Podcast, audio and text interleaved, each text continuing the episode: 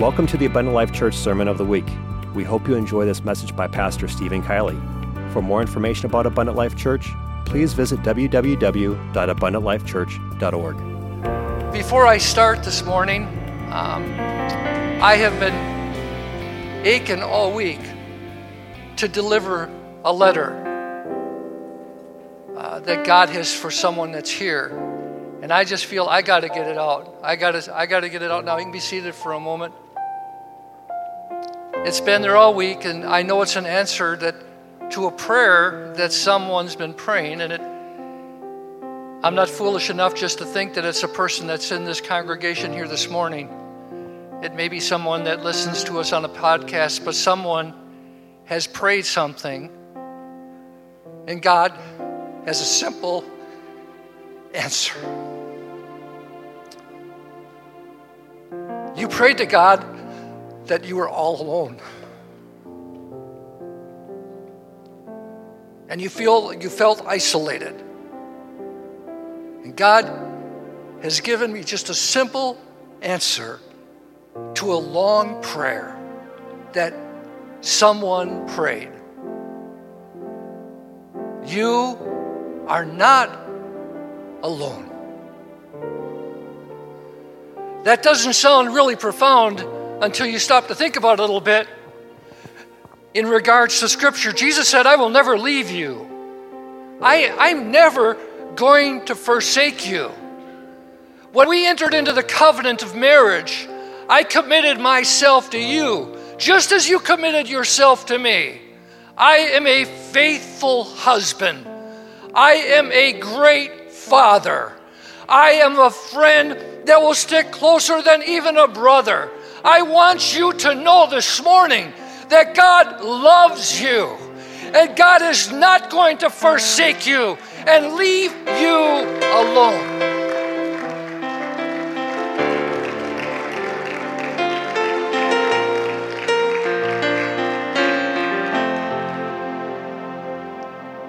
I want to tell you this morning that my reason for being here is not because I love the beauty of the building, and even though I do love it.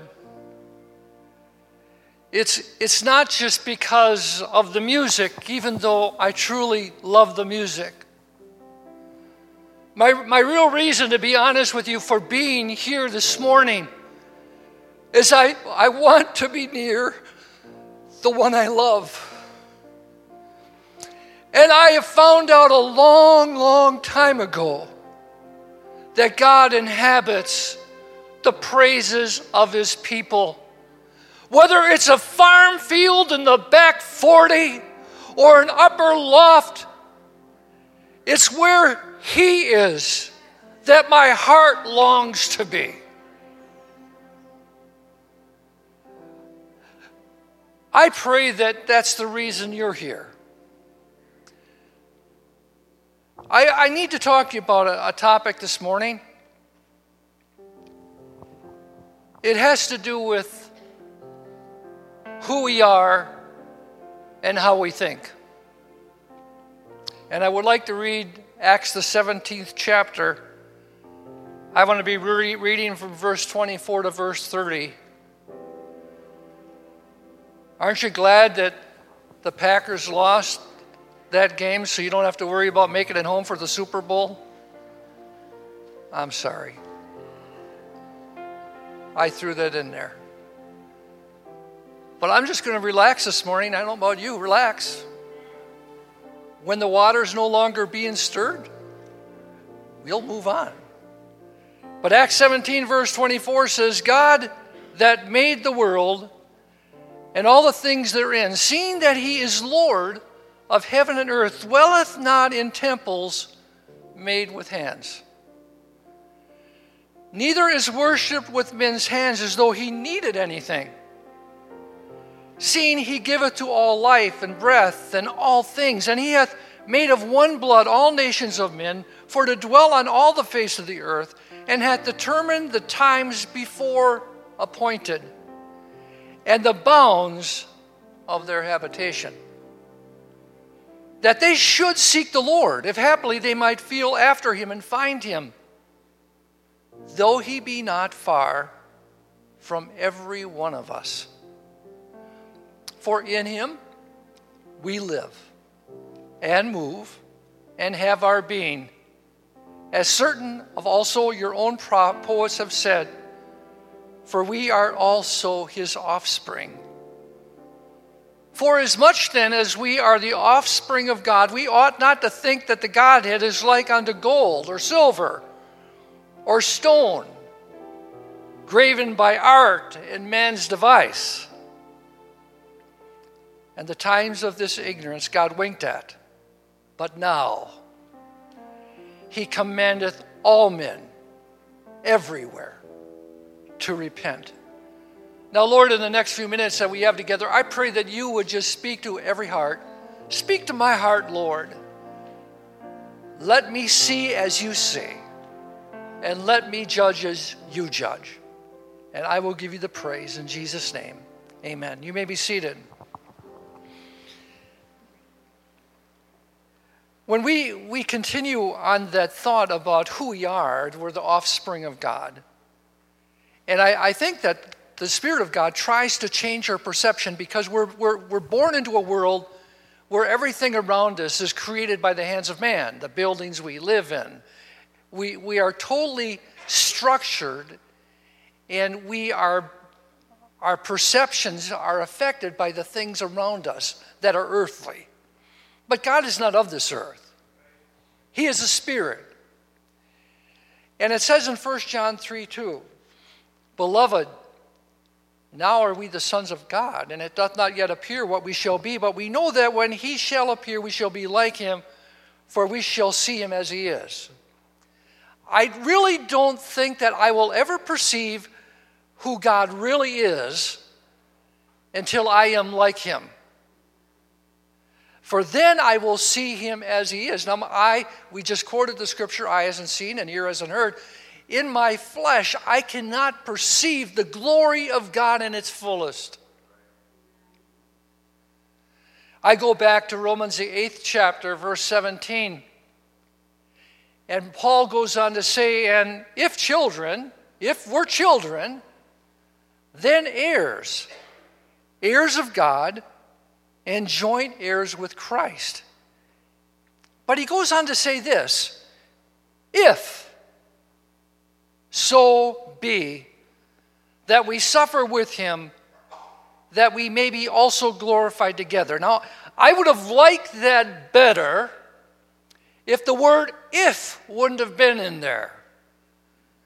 Because to be like Christ, I must be conformed to his image and his likeness.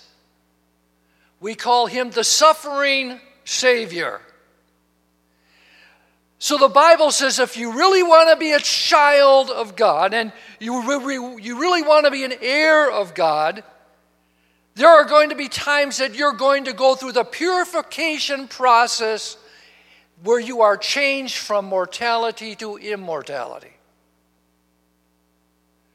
Now, we had read in Acts the seventeenth chapter about he's commanded every man, not just some men, but every person, to repent. Now, it's interesting to look at the word repent. The word repent means to turn around. It also means to change one's mind. In other words, to change your thoughts. Matter of fact, we go back and look at Romans the twelfth chapter, verse two. And it says, do not conform to the pattern of this world, but be transformed by the renewing of your mind, that you will be able to test and approve that God's will is good, pleasing, and perfect will. So we're talking about a renewed mind. Now, what does that mean? In other words, to make it new again. It, at one time in creation, all men, there was only a few there, had a perfect mind. Adam and Eve had a perfect mind. But when sin entered into the picture, their mind changed. The way they thought was changed. Sin entered into the world. It corrupted the thoughts of man. So the Bible says that God has come to renew that which was corrupted. I go back and look at Philippians, the second chapter, verse five, and I actually didn't put this verse on my, my notes up there. I'm sorry, but I'm going to read from verse uh, five to twelve.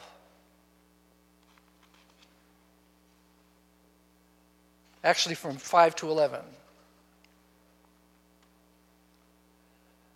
Let this mind be in you, which was also in Christ Jesus,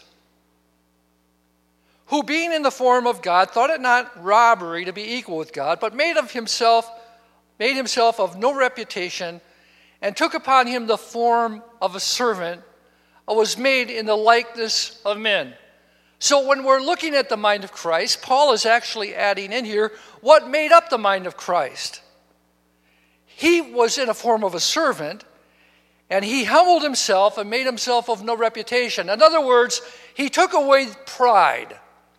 Pride likes to be noticed, and pride is something that draws attention to itself. But he made himself of no reputation, and he humbled himself. Now that's, that's the beginning of a renewed mind. And being in found in the fashion as a man, he humbled himself and became obedient unto death, even the death of the cross. So I look again at that renewing process, and I find obedience. Jesus made it clear when he said, if you love me, you'll keep my commandments. In other words, you'll obey me. You cannot say that you have a renewed mind or a mind like God if you do not have the characteristics of that mind. Humility, obedience. But if you were able to renew that mind, as God wants you to, notice what happens here. Wherefore God also hath highly exalted him, and give him a name which is above every name, that at the name of Jesus every knee should bow, of things in heaven and things in earth and things under the earth, and that every tongue should confess that Jesus Christ is Lord, to the glory of God the Father. A perfect, renewed mind always will glorify the Father or God. Jesus said, if you will humble yourself before him, he will lift you up. And that's exactly the process that Christ followed in his own life.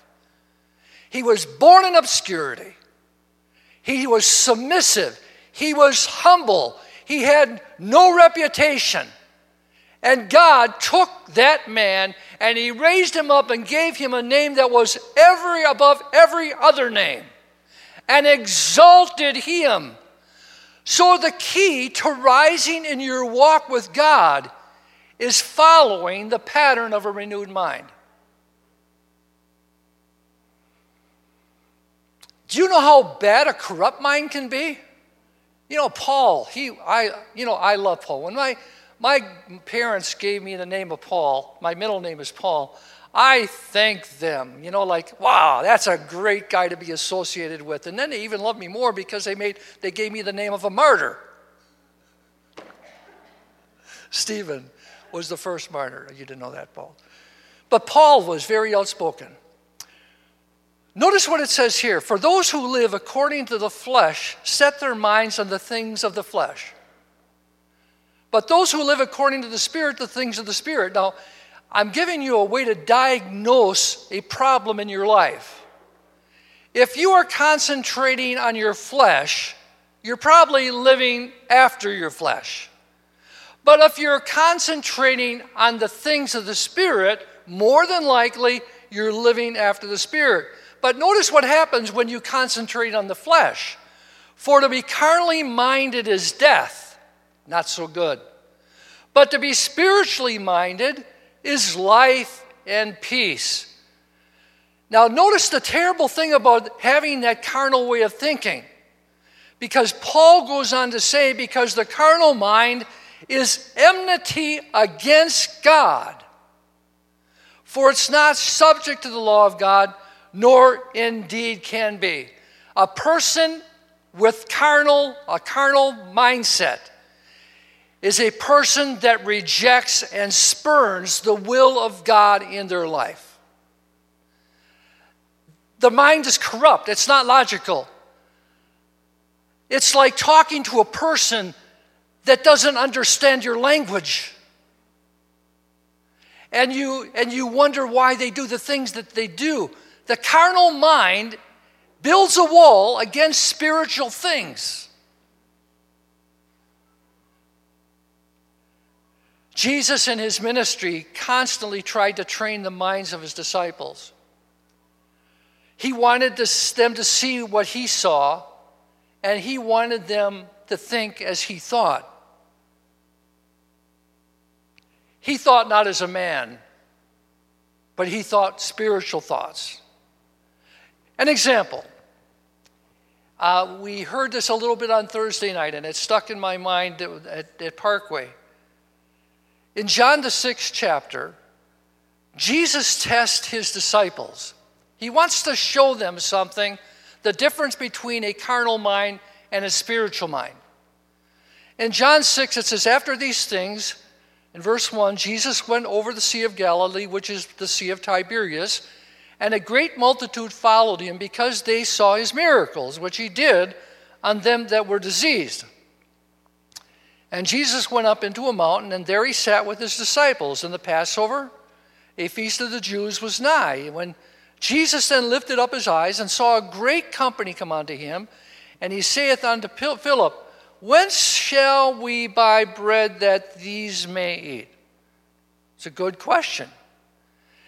Now notice what it says after that. And this he said to prove him, or the word prove could be translated test him, for he himself knew what he would do. See, a spiritual mind can pick up spiritual thoughts. A preacher never likes another preacher getting up and preaching before him.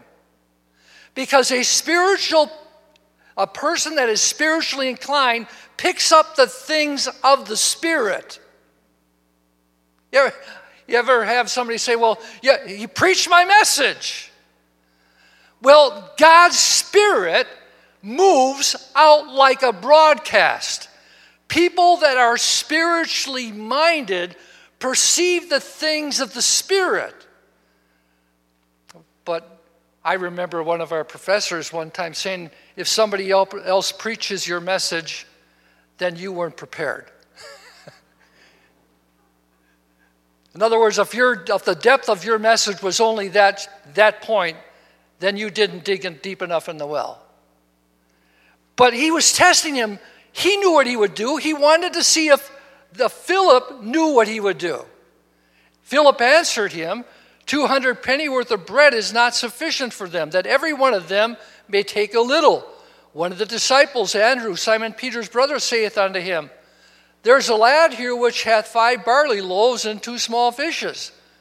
But what are they among so many? I do believe that this Andrew was in the will of God when he brought forth the loaves and the fishes, because God, or Jesus, knew what he was already going to do. It was his intent to take what was there, and it was his intent to multiply it in his hands to feed the multitude. We all come to play into play when it comes to revival. You may think that the thing that you're bringing to the table isn't going to satisfy anybody's needs, so why even bring it out, or why even think about it? But you forget, because you're thinking in the flesh, that God can take a little and he can blow upon it and make it a lot. You are significant. You may feel small, but you can be big in God's sight. When you say to yourself, I'm insignificant, you're telling me that you're thinking according to the flesh and not according to the Spirit. And you know what you do, because the carnal mind is enmity against God, because it's not subject to the law of God. You miss out on your blessing, as well as the blessing that could have been provided to those that could have eaten off what you brought.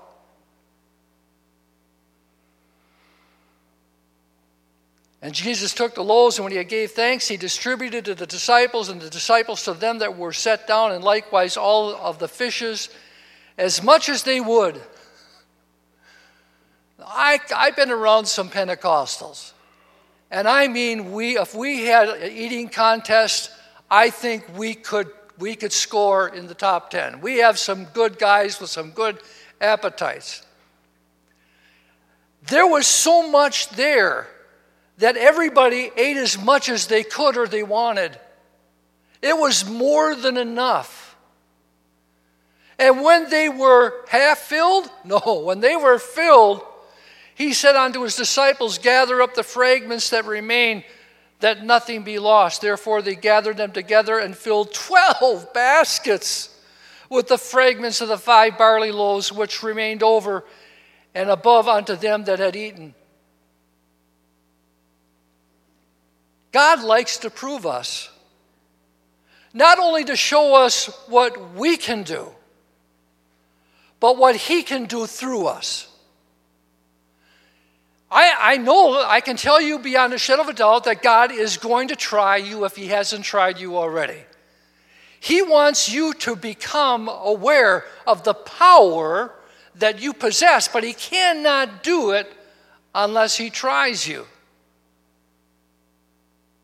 Now, in this case, they couldn't supply the answer to Christ's question. I don't know how we're going to feed all these people. Well, welcome to the flesh. Welcome to carnality. I don't know how I'm going to solve my problems. I don't know how I'm going to make that payment. I don't know how this is going to happen. That's carnal thinking. But fleshly or spiritual thinking says that I know that God can provide, he has provided, and he will provide. His strength actually is best seen through my weaknesses. Through the things that I cannot do, his strength shines forth. As we get older, and believe me, I, I'm getting more experience in that, we begin to realize just how control in control of our lives that we really are. We begin to feel, realize that we're really not in control as much as we thought we were in control. Our abilities Our physical abilities decrease, but my knowledge has increased.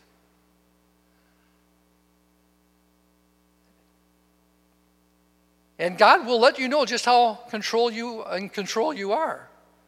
I, I really cringe when I hear people say, I, I have no problem with that.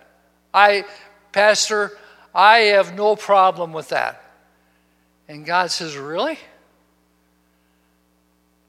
Don't pray for patience, because God will bring you to a situation where you have to learn patience. You know, we all are aware of that.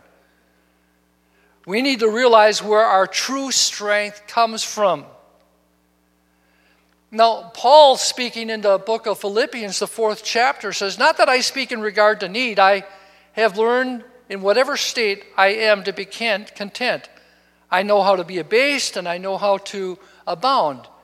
Everywhere and in all things I have learned both to be full and to be hungry, both to abound and to suffer need. I can do all things. Now here's the spiritual mind. Through Christ who strengthens me. Notice what he said. He said, I know how to be abased. I know how to be abound. But the one thing I've learned in both of these things is that God strengthens me. I know where my strength comes from. And I know where my help comes from. My help cometh from the Lord.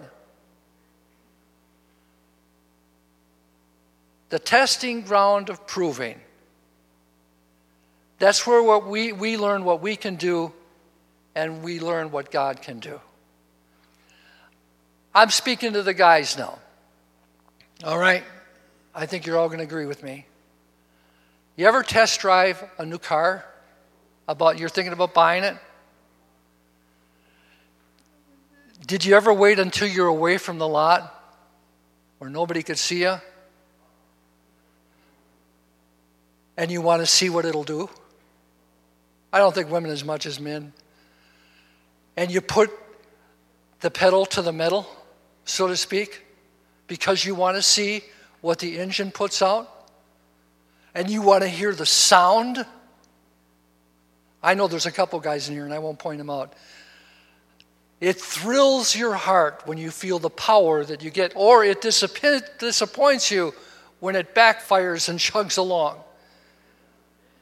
God's testing what you have. Now, God wants you to test him. Yes, yes. It's not just one way. God wants you to test him just as he tests you. We all quote Malachi, the third chapter, "Bring ye all the tithes into the storehouse, that there may be meat in mine house, and prove me." Prove me? Test me? "Now herewith saith the Lord, if I will not open you the windows of heaven, and pour you out a blessing, that there shall not be room enough to receive." God wants you to test him as well. Peter, he's in the boat on the Sea of Galilee. The storm's raging, and the boat's sinking, and the disciples are shaking. They're crying out because they don't have much longer before the ship sinks. And here comes Jesus in the midst of the storm, walking towards them, and Jesus says, calls out to them, and G- Peter says, is it, is it you, Lord? If it be you, bid me to come." I don't know about you, but I, that's really a test. Everybody else is quaking because there's about a twelve inches of water on the bottom of the boat, and he's wanting to get out and walk to Jesus. You know why he did that? Because he saw that Jesus wasn't affected by the storm. He wasn't going up, and he wasn't going down. He was walking on the storm, completely unaffected by it. And something in the spiritual mind wants to be near Christ because there's stability and there's a place of safety from the storm. And he got out of the boat and he walked towards Christ, not affected by the storm that was in the boat. He was unaffected, just like Christ wasn't. He walked on the waves. Do you realize what was happening? He was defying gravity. He was defying all the laws of nature by walking towards Christ. That's not a carnal way of thinking. Science wouldn't agree with that. See, that's the difference between the flesh and the spirit. The flesh does the math. The spirit lives by faith. And when you try to figure out how this is going to happen, you're only going to get frustrated because the spiritual things of God are not subject to the laws of man. The things that try us change us. Job twenty-three ten says, "Behold, he knows the way that I take." Remember what I told you when I started? You're not alone. He knows where you're at. He catches every single tear that falls from your cheek. He's, he's perfectly aware when you're tossing in your bed at night and you're overwhelmed with your situation. He knows. "But when he hath tried me," or tested me, guess what's going to happen? "I'm going to come forth as gold, precious gold." I think what Job, Job is saying in Job twenty-three ten is that there's a purifying power in affliction. There's a purifying power in affliction.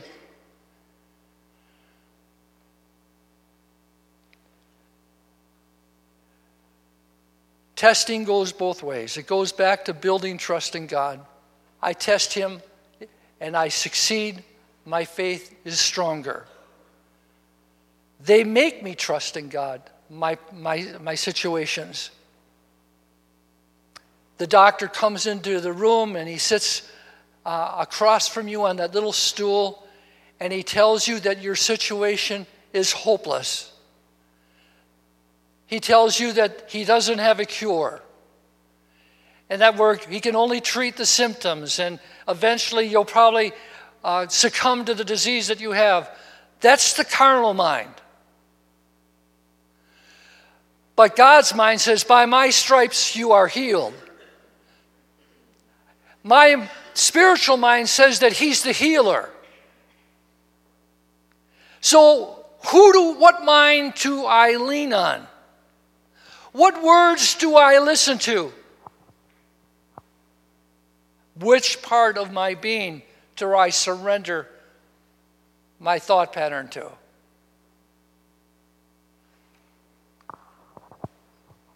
Have you ever had this happen to you? And I think I can. You're, I think everybody in here is flesh. I don't see any people that are spirit, completely spirit beings. Have you ever had to take authority over thoughts that are bombarding you? Bad thoughts? And you wonder, where did that thing come from? Where did that thought come from? Or am I the only guy that says this? In the name of Jesus, I reject that thought. And I pray a hedge around my mind. The carnal mind, the earthly mind, surrenders to the thought because it does not have the ability spiritually to perceive that it has power to block the thought. People that live after the flesh have a harder walk for God than those that live after the Spirit, because the spiritual mind is constantly rejecting those things that are fighting against the walk of God in the person's life. But sometimes you have to make up your mind before the test. You have to prepare for the test before the test. The three Hebrew children, for instance, found out that even though they had to make a stand that would cost them their lives, they were not alone in the furnace. Let me go back and just read this. Now, the, they built the image, and Nebuchadnezzar says, everybody, especially those in leadership, because leadership does not like those that are under it not to obey it in front of the of people. That's why he was really angry when Shadrach, Meshach, and Abednego did not bow down to his image, because it reflected upon him as a leader. They didn't bow down, of course, we know in Scripture. And then he asked them why they did not, and he gives them a chance to change their mind. But their mind was already set firm. Shadrach, Meshach, and Abednego in Daniel three answered and said to the king, "O King Nebuchadnezzar, we're not careful to answer thee in this matter. If it be so, our God whom we serve is able to deliver us from the burning fiery furnace." Spiritual mind. The carnal mind says we're not going to survive a burning furnace, right? That's logical. That's carnal thinking. "And he will deliver us out of thine hand, O king." Spiritual mind, spiritual thinking. "But if not be, it known unto thee, O king, that we will not serve thy gods, nor worship in the golden, the golden image which thou hast set up." And I'm going to skip some of the scripture. They threw those men, those three men into the fiery furnace, and those that actually threw them in were consumed by the fire, where the three Hebrew children weren't. And as we go on further in the chapter, it says, Then, then Nebuchadnezzar, the king, was astonished, and rose up in haste, and spake, and said unto his counselors, "Did not we cast the three cast three men bound into the midst of the fire?" They answered and said unto the king, "True, king." He answered and said, "Lo, I see four men loose walking in the midst of the fire, and they have no hurt."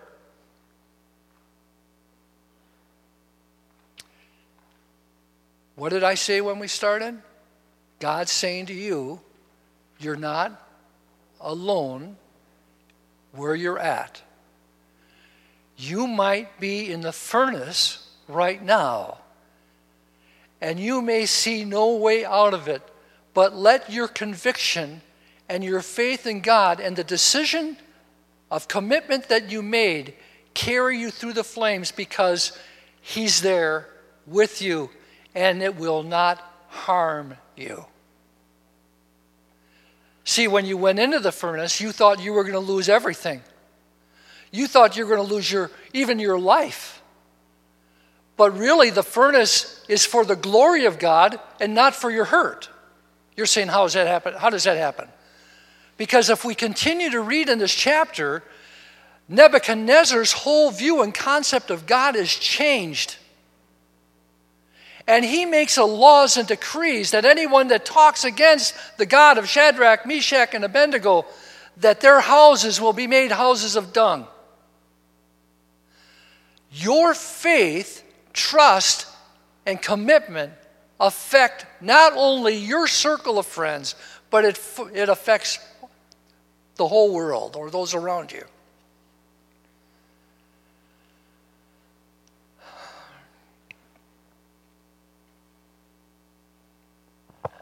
I um, I want to just take a couple more minutes. I know it's it's eleven thirty right now, but there are, there are a couple things that I feel like I I want to cover. You've heard this story before, but because it means so much to me, you're going to hear it again. We overcome by the word of our testimony, right? Have how many times have you told your testimony? More than once? I hope you have. Because it was the thing that changed your life. When I was roughly five years old, would have made my brother Rick about seven years old, my parents decided that they were going to go for a walk along Root River. I don't know where my brother was that day, but it was just me, my mom, and my dad. And I have a point that I haven't made on this story yet, but I'm going to make it this time. And because I think you're going to relate to what I'm saying. In the beginning of the walk, as we walked around Root River, everything was fun and games to me. I remember I loved to run when I was younger. I loved, I lived to run. And I could run for miles. And I pretended, if I, I remember this like yesterday, I pretended being a deer, like I was a deer. Running and jumping over the little logs along the path and running around and like a typical five-year-old. But soon I was separated from my security. I could not find mom and dad. Panic swept into my little heart, and all my laughter turned to anguish and tears. And fear swept in all around me. So I ran faster. And I cried louder. I was running, but I was running in the wrong direction. And I went deeper and deeper into the woods.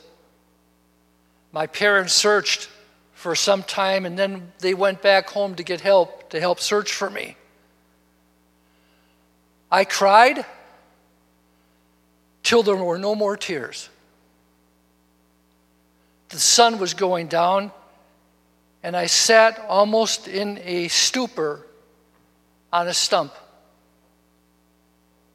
And while I sat there in that stupor, no more tears left, no more crying left, a man came to where I was and asked if I was lost.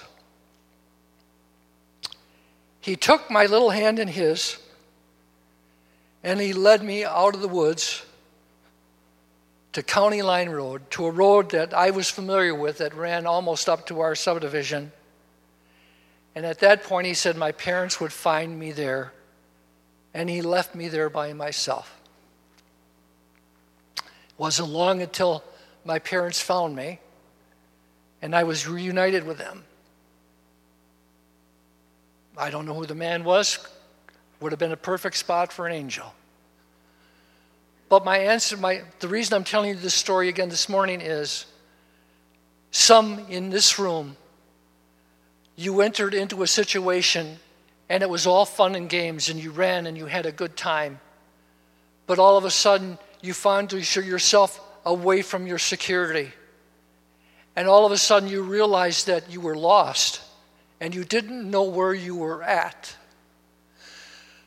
The trees, your problems were the trees. They blocked your view where you could not find your way to a, a familiar landmark.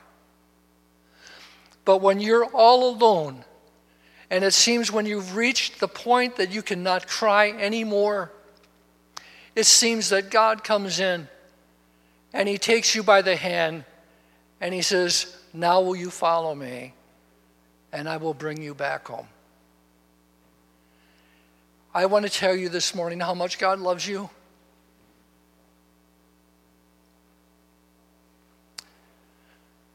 I'm going to actually, I got some scriptures I want to share. It's actually at the at the last of my message here, so I'm going to jump way, way back.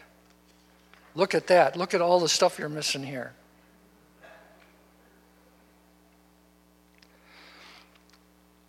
Jeremiah, the thirty-first chapter. I'll tell you what, in the last four or five weeks, I've learned so many good things from the book of Jeremiah.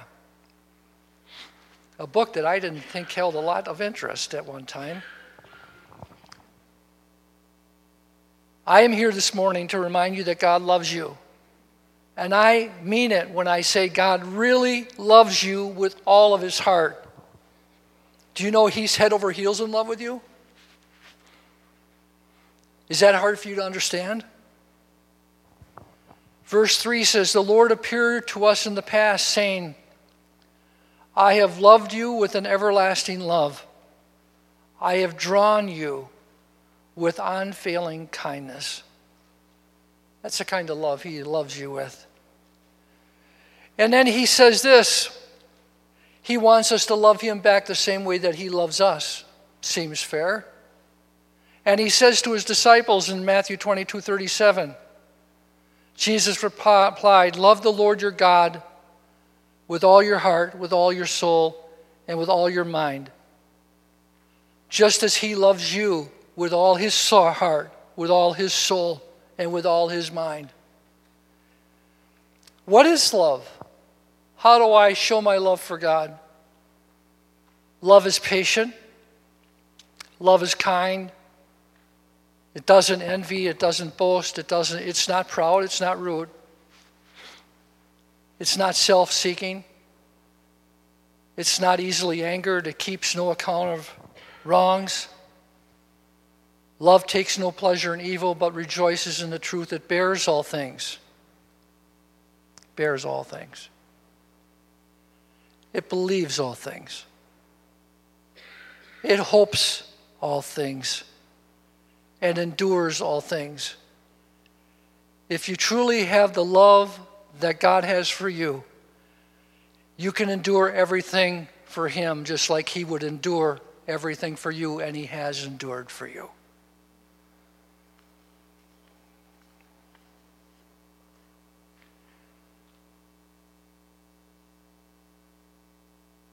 There's no one that loves you as much as he loves you.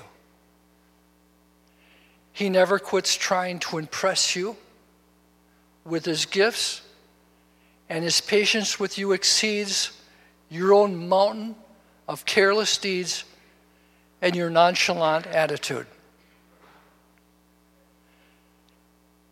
He does. And I, I, as I wrote this down, I felt like God wanted me to write these words because he wanted me to express what he was feeling. He never gets used to your lackluster interest and the casual way in which you acknowledge him. For his love for you is intense, and it grows each day you live. He wants you for his own. He loves you that much. He stands by your bed each night, and he listens to you breathe in your sleep with the very air that he has placed in your lungs, just as you listen to your own children when they sleep at night to listen to them breathe. He loves you so much. How do you turn away from love like that? Thank you for listening to this Abundant Life Church podcast.